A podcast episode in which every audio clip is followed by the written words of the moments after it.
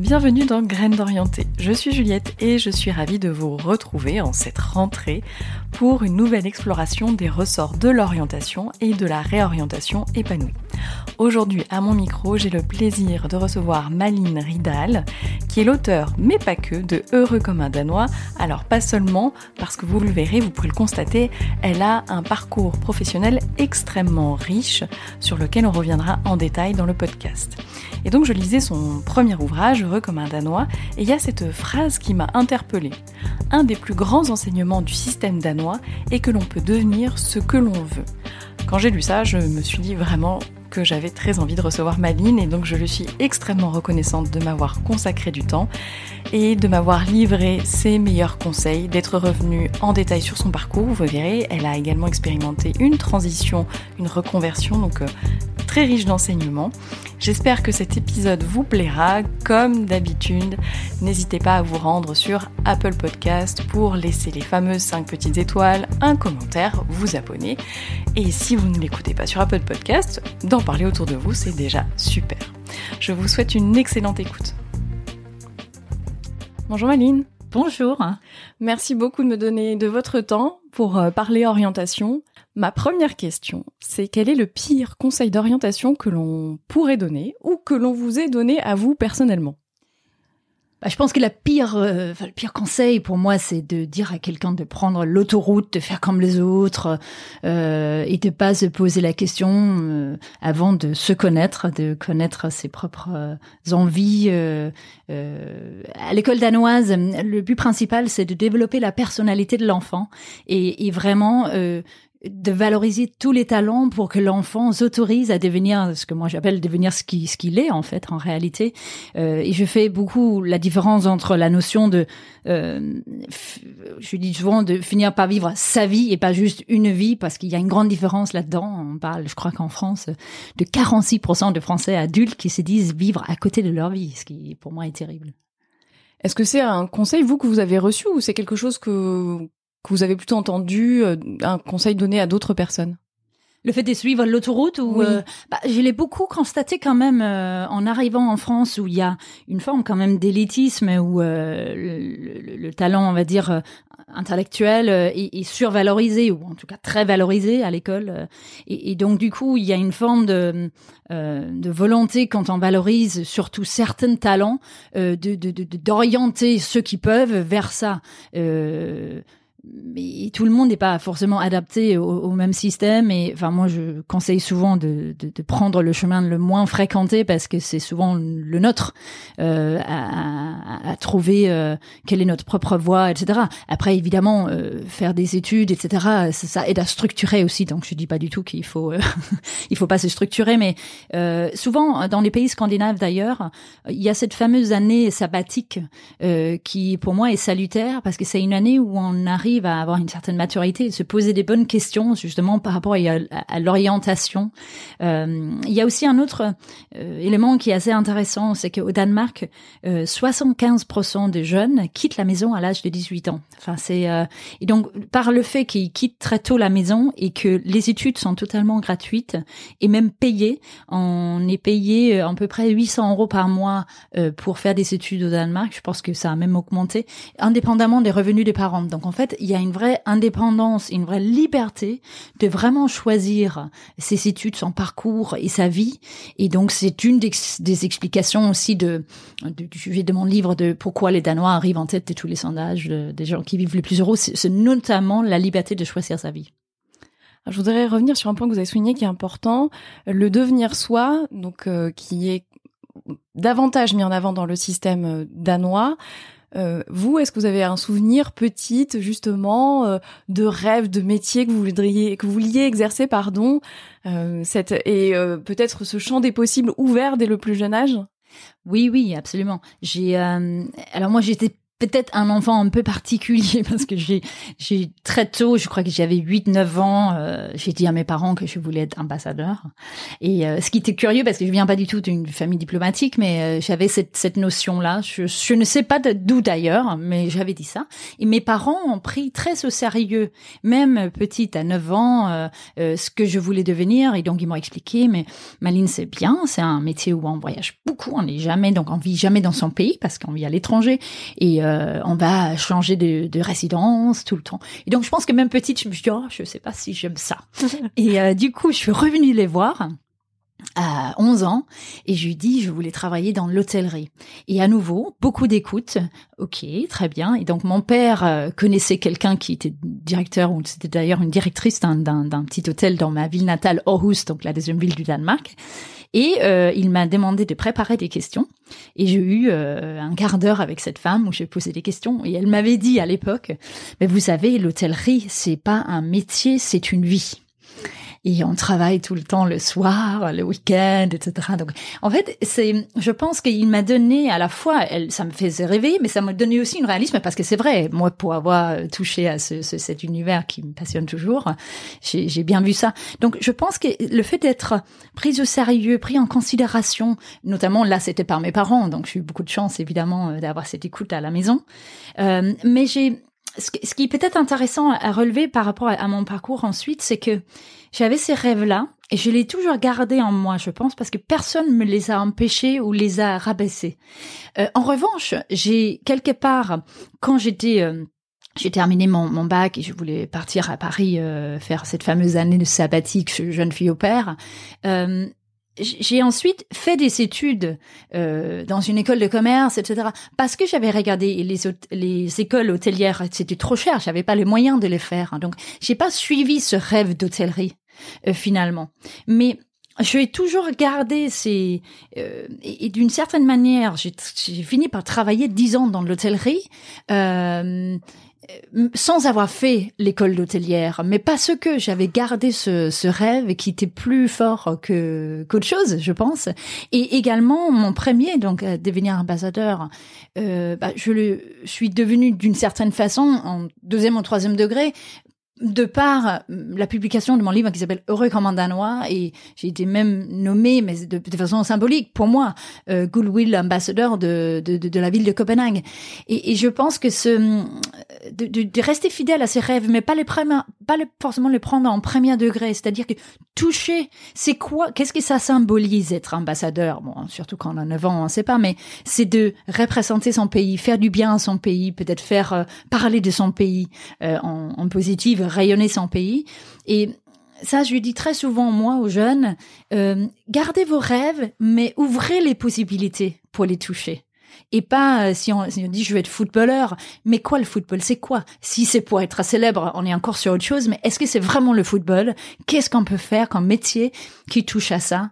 Euh, Où on reste euh, dans ce... Parce qu'il y a un sens par rapport à ça, de, de rester fidèle à, à ce qu'on est à l'intérieur il y a ça une dimension vraiment intéressante, c'est qu'aussi, même si le rêve peut sembler euh, peut-être euh, inaccessible ou, euh, ou très difficile en tout cas à atteindre, on vous a donné l'assurance et les moyens d'y croire et donc finalement de les garder en vous. On vous a jamais dit mais c'est complètement impossible, etc. Est-ce que dans le cadre de la scolarité au Danemark, c'est quelque chose qui est cultivé? Quels sont les dispositifs qui sont à disposition des jeunes pour justement trouver leur voie? Je pense que c'est un tout euh, dans la société danoise. C'est beaucoup dans les valeurs qu'on partage. Il y a beaucoup la solidarité, la confiance aussi. Et non seulement la confiance en soi, mais aussi la confiance entre citoyens. Euh, et l'acceptation de l'autre. À l'âge de 6 ans, à l'école danoise, on donne des cours d'empathie. Et, en fait, on appelle ça l'heure de la classe. Mais l'heure de la classe, le but, c'est de euh, permettre aux enfants d'identifier leurs émotions et celles des autres. Donc moi j'appelle ça la permission d'être humain. Et je pense que c'est un élément clé et je pense que j'ai jamais trop tard pour euh, notamment euh, pratiquer nos nos nos nos, euh, nos, aptitudes à faire preuve de plus d'empathie. mais mais cette je pense que cette cette base de se connaître, comprendre l'autre, ça aide énormément énormément à pouvoir rester fidèle à soi-même mais aussi à pouvoir accepter l'autre et trouver qu'il y a de la valeur dans toutes les fonctions dans la société, non seulement dans un pays, mais aussi dans une entreprise, euh, la valorisation de tous les talents. Comme on a vu ça à l'école, que celui qui était bon en menuiserie ou en cours de cuisine ou en cours de couture, ou quelqu'un qui était gentil, euh, était valorisé par cette gentillesse avec l'autre, euh, que du coup, adulte, quand on est dans une entreprise, on a une, enfin, je le vois moi dans quand je travaille dans un groupe, je trouve que le technicien qui me met mon micro euh, quand je fais une, une, conférence, je le trouve aussi important que toutes les autres euh, acteurs, celui qui est directeur de l'événement, parce que sans lui, je parle pas. Et, donc ça, c'est une vision qui est euh, pour moi euh, fondamentale par rapport à euh, la création de ce qu'on appelle après euh, un projet collectif, l'engagement. Quand on se sent valorisé, on a envie de s'engager. Comme vous le dites dans le livre, comparaison n'est pas raison, mais quand on regarde le système français, et avec votre expertise aussi sur ces sujets, Qu'est-ce que ça vous inspire? Qu'est-ce que vous remarquez, notamment en matière d'orientation? Bah, je, euh, dans les systèmes français éducatifs, bah, je vois, euh, hélas, beaucoup, enfin, je trouve que l'élitisme est, assez écrasante, en fait, la survalorisation vraiment de l'intellect. Après, je, je, évidemment, ça a des avantages, et moi, la première, qu'est-ce que c'est agréable et, inspirant de parler avec quelqu'un qui a qui est passé dans les grandes écoles parce qu'il y a un savoir, il y a euh, des méthodes, il y a ça m'impressionne. Donc je et, j'adore travailler euh, et en plus comme je donne des cours maintenant à Sciences Po c'est très agréable. Il s'en fait il, y a beaucoup d'innovation en France, de créativité, de l'excellence. Enfin, donc ça produit évidemment tout ça et c'est très positif. Il faut juste pas perdre le côté humain et la capacité de voir euh, du coup, parce que si on dit à quelqu'un qui qui font partie de la crème de la crème de la France, c'est difficile après. Euh, si on est trop conditionné à penser ça, penser que on a un grand talent, c'est super, mais aussi comprendre que tous les autres talents sont vraiment nécessaires et aussi grands dans d'autres domaines, mais pas crème de la crème de la France. Je trouve que c'est dangereux de, donner cette idée dans la tête de qui que ce soit d'ailleurs. J'en reviens à votre parcours. Donc, vous avez passé euh, l'équivalent du bac au Danemark et donc avec ensuite cette aspiration à aller en France. Comment s'est construit ensuite votre orientation? Qu'est-ce que vous, aspiriez à quoi? Comment ça s'est euh, cranté ensuite? Bah je, je pense que les premières années, c'était la découverte euh, et c'était surtout de d'arriver quelque part, de quasiment pas parler la langue, euh, de pas comprendre euh, la culture, de pas comprendre entre ce que moi j'appelle la personnalité française, parce que euh, c'est j'ai vraiment passé beaucoup de temps, petit un, à apprendre à parler le français et aussi à comprendre les Français euh, évidemment à comprendre la culture, l'histoire et tout ça, mais pas seulement, mais vraiment essayer de comprendre ce que ce que les étrangers quand ils arrivent en parlent de, pardonnez-moi, mais on parle souvent de cette fameuse arrogance euh, peut-être la française ou euh, peut-être parisienne parce que c'est peut-être plutôt centré à, à, Paris, mais c'est que, que moi je, je, peux observer, mais que je ne peux plus du tout ressentir parce que je j'aime les Français j'aime la France. J'ai même pris la double nationalité euh, suite aux attentats en, en 2015 par amour et solidarité avec les Français. J'ai dit, bah, puisqu'ils ont l'air de viser les Français, je, je prendrai la double nationalité. Et donc, je, je suis franco-danoise aujourd'hui. Euh, mais j'ai vraiment, en silence au début, j'ai juste observé. J'en ai versé des larmes, hein, parce que par euh, incompréhension, par un même conflit par moment de, de culture. Où je mais je ne comprends pas. notamment quand on vient d'un pays où il y a 78% de taux de confiance entre citoyens et en France on est à 22. C'est pas les mêmes rapports. Donc euh, ça, ça peut évidemment décevoir. Mais enfin tout ça pour dire que j'ai passé beaucoup de temps à comprendre, à m'intégrer, à parler la langue, à me dire mais comment?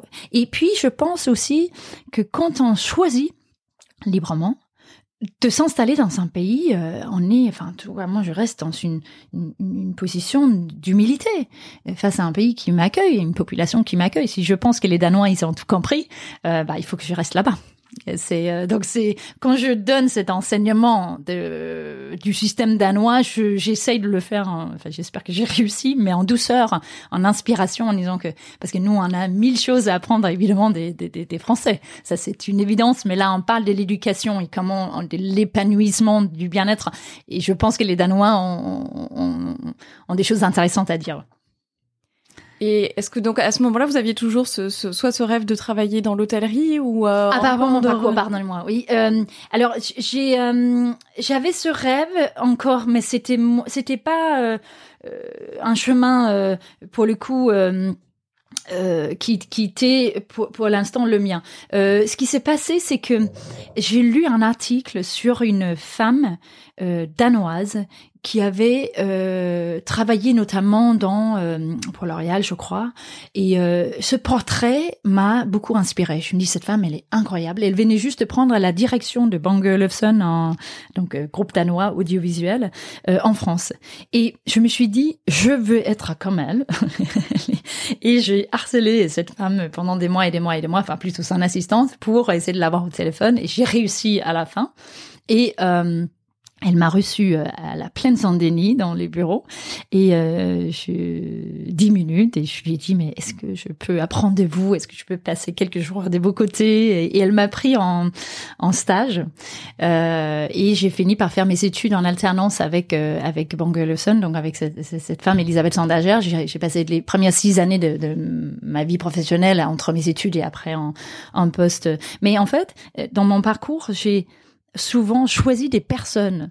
Euh, donc c'était elle et quelle que soit l'entreprise. Bon, il se trouvait qu'elle travaillait pour une, une, belle euh, marque, euh, mais c'était pas, honnêtement, c'était pas Bang Olufsen, c'était Elisabeth Sandager qui était pour moi ce que je voulais. Enfin, ce que je voulais, je voulais travailler avec elle. Et elle, elle a quitté ses fonctions. Et après, je, c'était un peu difficile parce que du coup, quand on a été, quand on a des mentors ou on a été élevé dans un certain esprit, donc après j'ai passé deux ans mais ça c'était totalement par hasard, c'est-à-dire que je crois que même j'ai eu peur euh, la première fois de me trouver euh, sans carte de visite, sans identité, etc. Quand on est jeune, c'est structurant de dire euh, je suis là, je fais ça. Souvent dans les conversations, dans les rencontres, c'est comment tu t'appelles et après c'est qu'est-ce que tu fais. Et quand tu fais rien et on est jeune et on n'a pas encore suffisamment de confiance, peut-être pour dire bah rien, j'ai pas de carte de visite, j'ai pas. Donc j'ai très rapidement accepté ce, ce, poste dans le dans la publicité. Et euh, j'ai passé deux ans. J'ai appris énormément de choses, mais c'était un univers qui ne me correspondait pas euh, pour plein de raisons. Et, et, et du coup, je me suis posé la question, mais c'était quoi ton rêve? Mais là, on est en train de de pas vivre. Euh, enfin, je me dit, tu, tu ne vis pas ta vie. Euh, et du coup, je, je suis revenue à, à, à cette idée d'hôtellerie et j'ai orienté, j'ai tout mis en œuvre. Je parle souvent de, je crois on a très peu de contrôle en fait dans le dans tout ce qui nous arrive l'extérieur, mais je, je, crois beaucoup aux micro décisions qu'on fait et la grande direction qu'on donne à sa vie. Donc je donnais cette grande direction de l'hôtellerie, de cette volonté, sans me fixer euh, quelque chose de précis, mais de dire j'aimerais euh, travailler dans l'hôtellerie. Et donc j'ai fini par euh, être recrutée par le groupe Ayat en tant que directrice communication corporate. Et je suis restée 9 ans et à vivre donc ce fameux rêve d'hôtellerie. Donc ça a été, enfin c'était vraiment, je vivais vraiment vraiment mon mon, mon rêve de petite fille.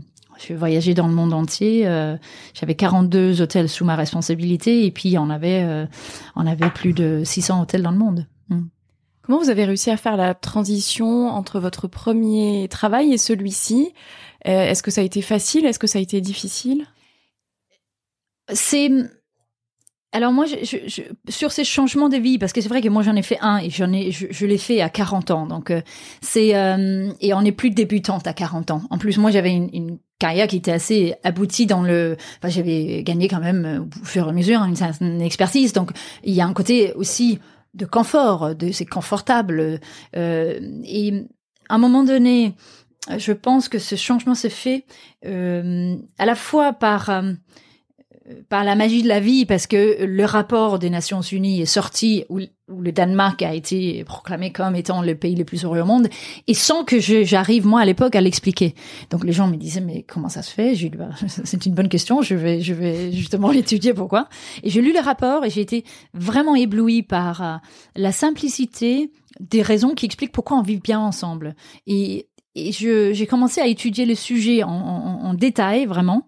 Et j'ai lu tous les livres par des académiques euh, euh, qui écrivaient des économistes des euh, des sociologues etc et j'ai conclu à la fin que c'était un sujet absolument essentiel mais tous les livres été écrits par des académiques pour des académiques.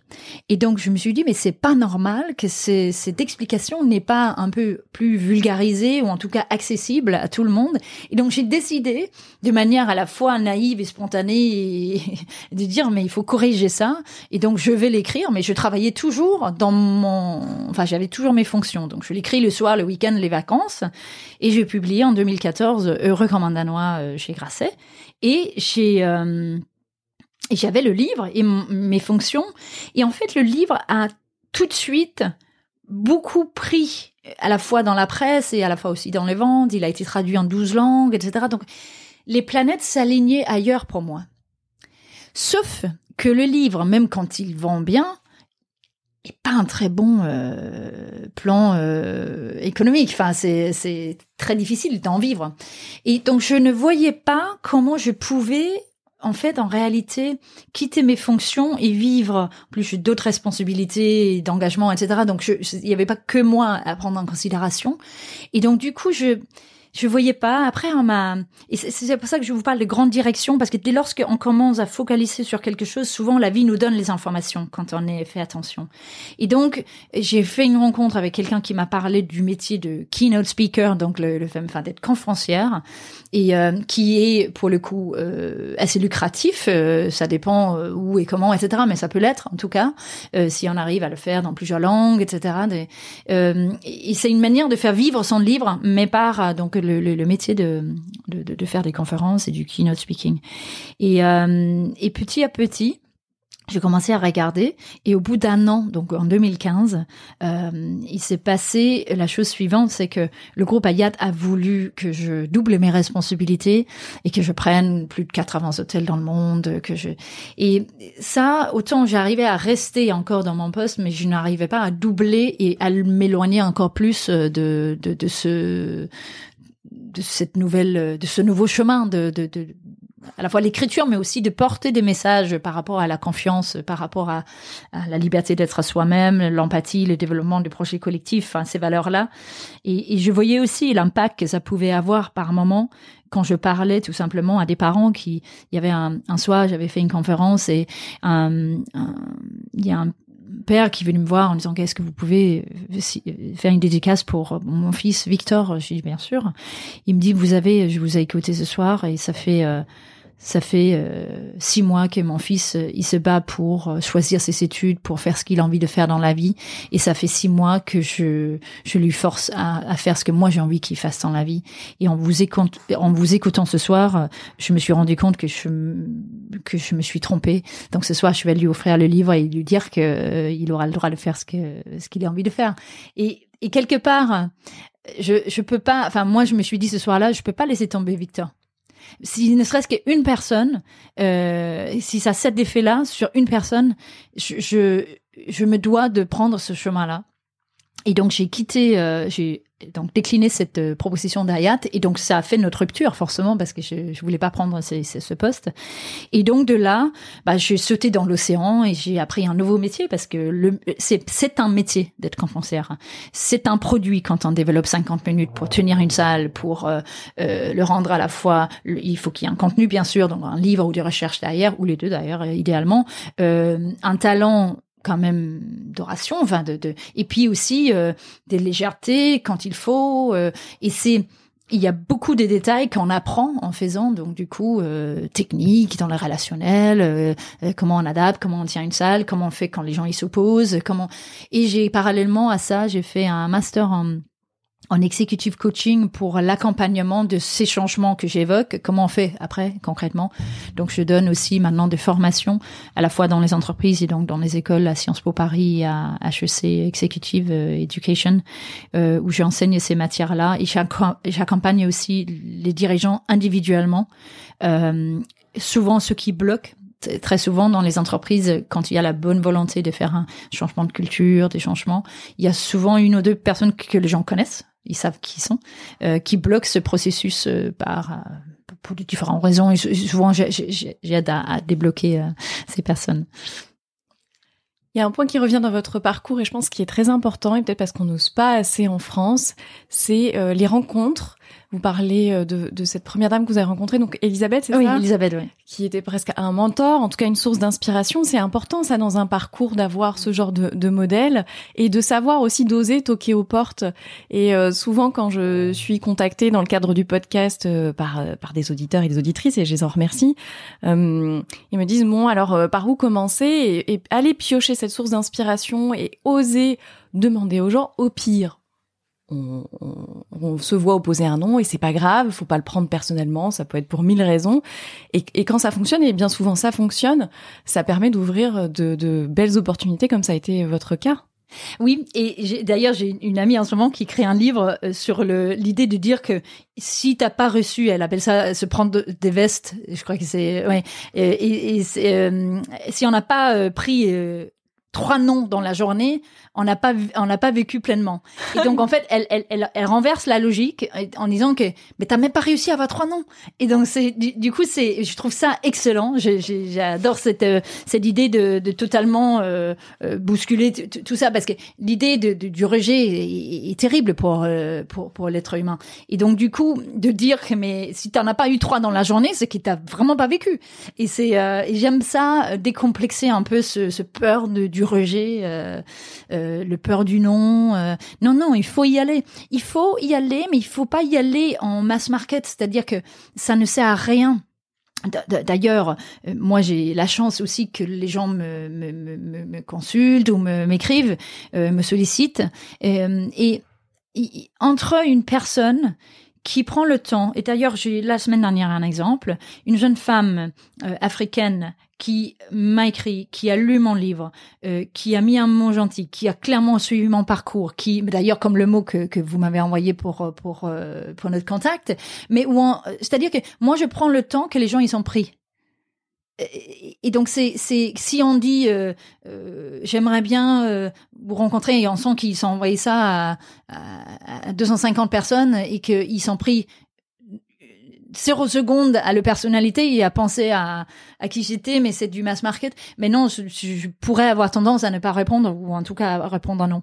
Mais mais si je peux et, et, ça, je ferai un grand effort pour essayer parce que je crois beaucoup à la circulation des bonnes énergies et que ce que je donne, ce que je j'espère avoir donné à cette jeune femme que je rencontrais. Du coup, j'ai passé une heure avec elle pour lui donner des conseils, etc. sur euh, l'orientation. Euh, bah, moi, j'attends pas qu'elle me le rend. Enfin, elle me rend parce que c'est une jolie rencontre et il y a quelque chose de valorisant dans le fait de pouvoir imaginer d'être euh, une aide pour quelqu'un, je trouve.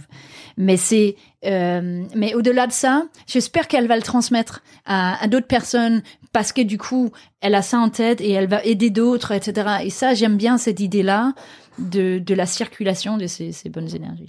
De l'expertise que vous avez également développée sur euh, le bien-être au travail et, euh, aussi la question du, du bonheur au travail. Qu'est-ce que vous, vous avez remarqué dans les différences de rapport au travail entre euh, Danemark ou en tout cas euh, pays nordiques et peut-être la France ou d'ailleurs la France et d'autres pays? Quelle est, Quelles sont les spécificités du rapport au travail en France? Bah, Ça revient sur ce problème, je pense, de, de, de, à la base à l'école de l'élitisme, euh, c'est que euh, aujourd'hui dans le dans ce domaine de bien-être au travail, je fais attention avec le mot bonheur au travail parce que je pense que ça n'appartient pas vraiment à ce, cet univers-là euh, où cette notion est un peu faussée par rapport à ça. Mais le bien-être au travail, euh, on, on, a, on a des études euh, aujourd'hui qui, enfin, il y en a plein d'ailleurs, mais il y a notamment une étude euh, d'une euh, professeure à, à, Howard University qui s'appelle Amy Edmondson. Et elle, elle a fait pendant des années des études sur ce qu'on appelle la sécurité psychologique. Et, et en, en gros c'est c'est c'est que les gens se sentent libres et en confiance pour être eux-mêmes, pour poser des questions, émettre des idées, dire je n'ai pas compris, sans avoir peur d'être moqué ou ridiculisé par le groupe. Et ça, euh, par exemple, dans le système danois, quand on a valorisé tous les talents, celui qui est manuel, il va, ou mécanique, ou qui a un talent autre, va va à, la table, enfin autour de la table, va ne, ne va pas avoir peur de dire ah bah j'ai pas compris pourquoi vous faites comme ça. Et alors cette question peut être la bonne question euh, qui fait qu'on se trompe pas par la suite. Parce qu'en fait, c'est du bon sens ou c'est une autre manière de regarder les choses. Et donc, cette valeur-là de cette parole, souvent en France, est un peu écrasée parce que cette personne n'a pas eu cette confiance suffisante de valoriser son talent manuel.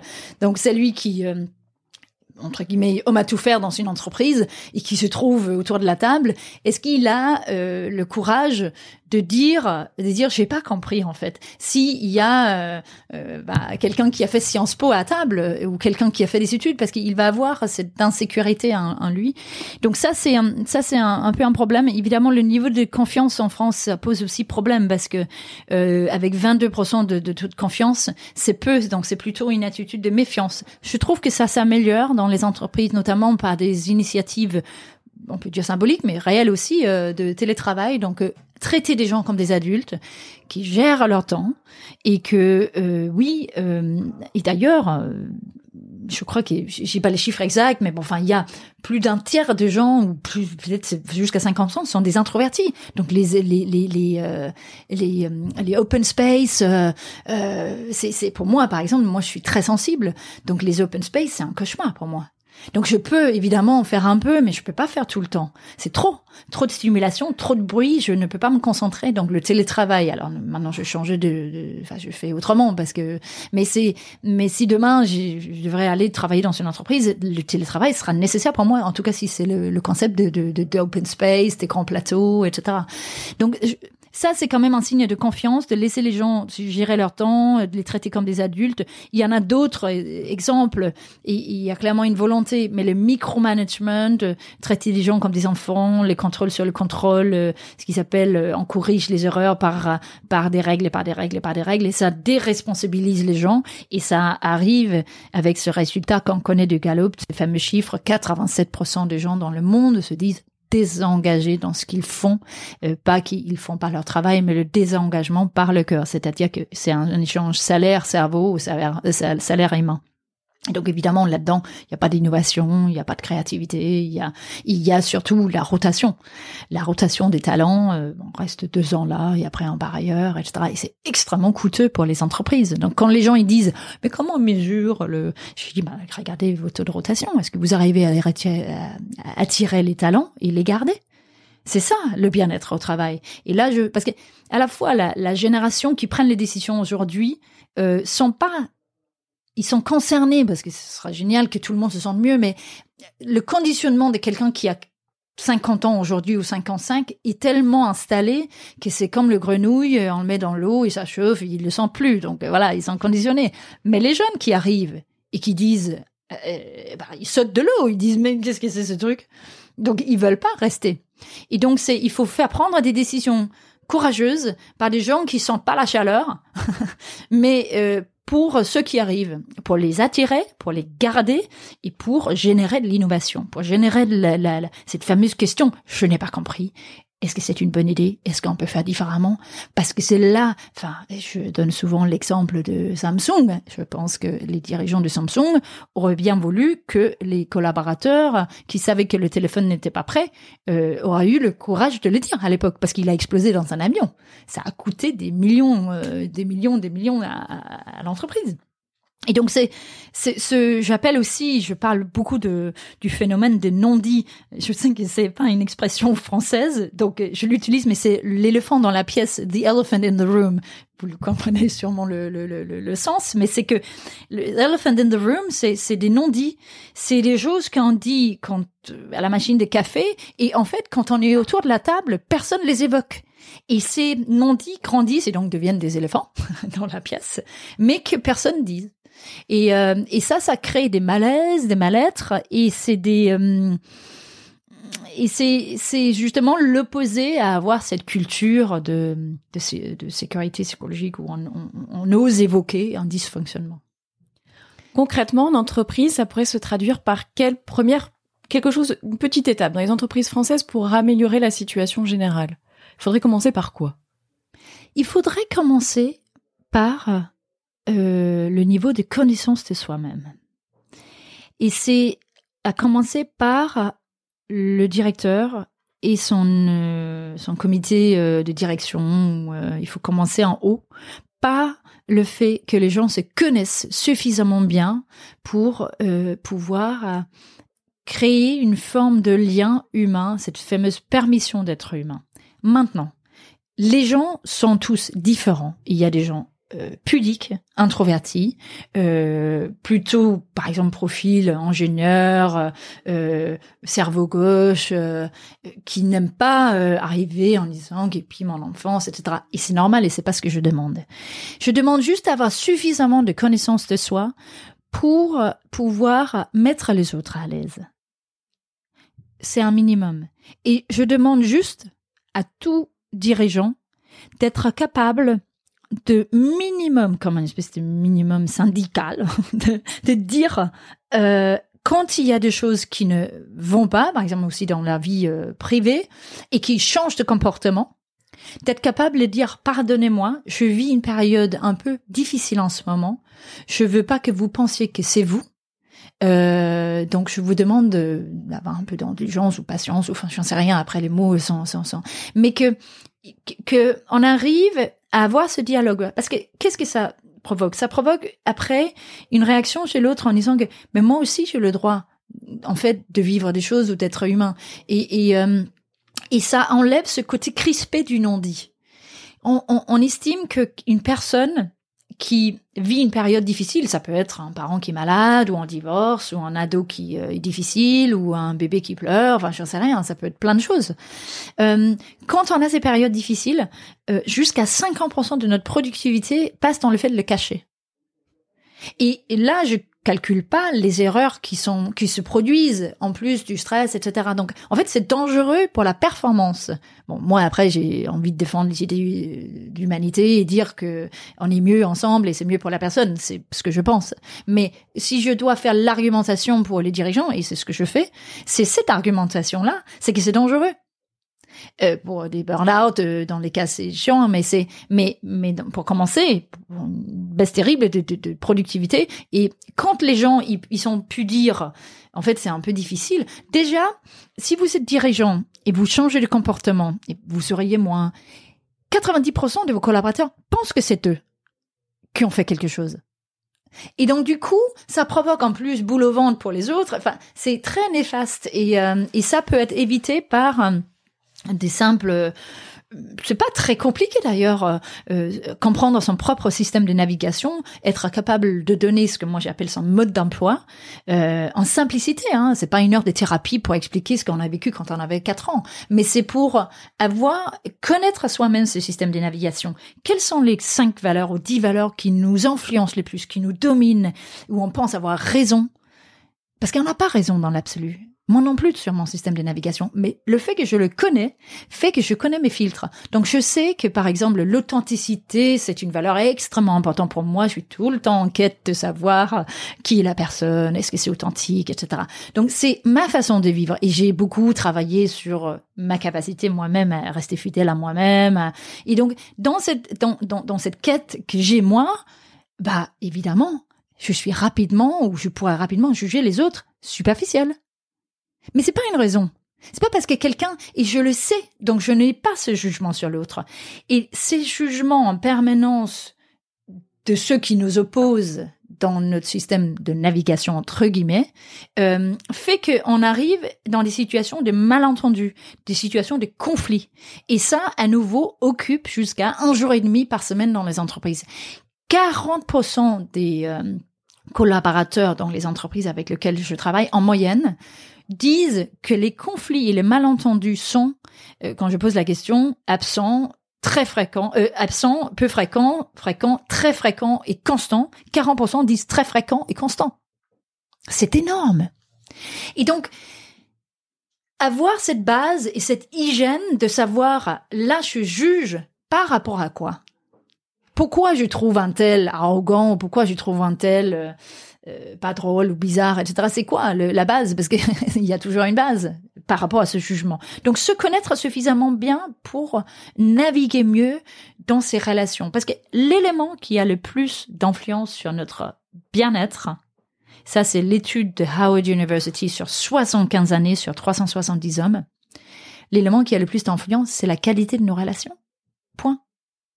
Et donc, du coup, de là, que ce soit dans le milieu professionnel ou personnel, améliorer la considération, le respect de l'autre, le sentiment de pouvoir être soi-même parce que on n'est pas jugé en permanence, ou en tout cas c'est lui qui juge, euh, est responsabilisé pour ne pas euh, polluer euh, l'ambiance de manière écrasante en pensant qu'il ou elle a raison dans son système de navigation. Pour conclure ce podcast, je voudrais qu'on s'arrête sur votre meilleur conseil pour alors le, principal public de graines d'orienté qui sont euh, surtout des personnes qui se reconvertissent, qui changent de voie. Quel serait le meilleur conseil que vous pourriez leur adresser euh, en mot de la fin?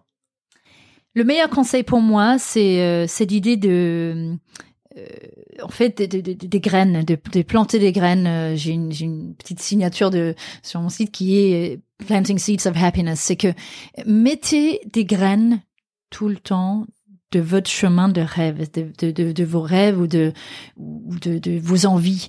le changement brutal peut être une solution en disant je quitte tout et je mais moi j'aime bien les choses en douceur j'aime bien le changement en douceur j'aime bien l'idée de dire j'ai envie de changer. Donc, je commence à écrire mon livre. J'ai envie de changer. Donc, je fais mon podcast le soir et le week-end avant d'être dans la brutalité de ne pas avoir des revenus, etc. Euh, parce que moi, quand j'ai changé, c'est on ne pourra jamais dire, et ça sera vraiment un mensonge, de dire que c'est pas difficile de, re, de se reconvertir, etc.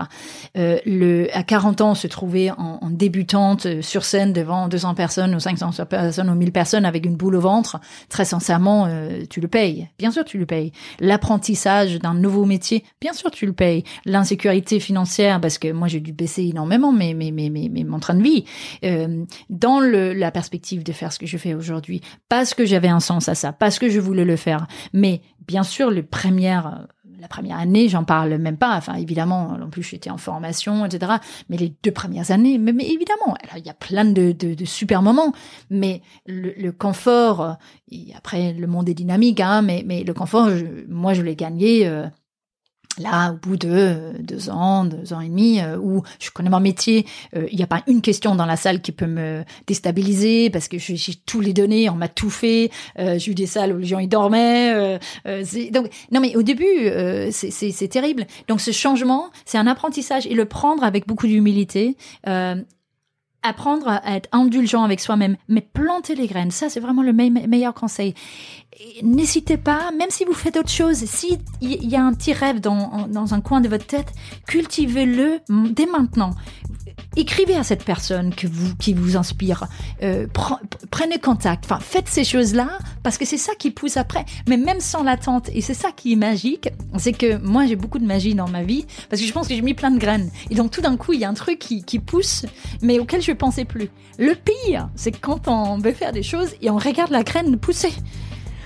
là, oui, c'est terrible, mais je vois complètement l'image. C'est euh, et là ça bouge pas et on devient dingue. Et donc du coup c'est pas sympa. Donc il faut avoir plein de petites graines. Donc quand ça pousse pas, bah regardez ailleurs, faites autre chose, euh, soyez créative, ne, ne, ne, ne, ne regardez pas les graines pousser en temps réel parce que c'est vraiment, c'est vraiment difficile. Ah, J'adore ce conseil parce que c'est ce que j'ai fait à un moment et je sais qu'il faut vraiment pas le faire et, et, et c'est décourageant et au contraire, euh, comme vous le dites, en fait, c'est en, plantant des petites choses et en ouvrant ses horizons qu'on arrivera euh, un jour à, palper du doigt son rêve ou, ou ce qui s'en approche. Ouais. qui s'en approche.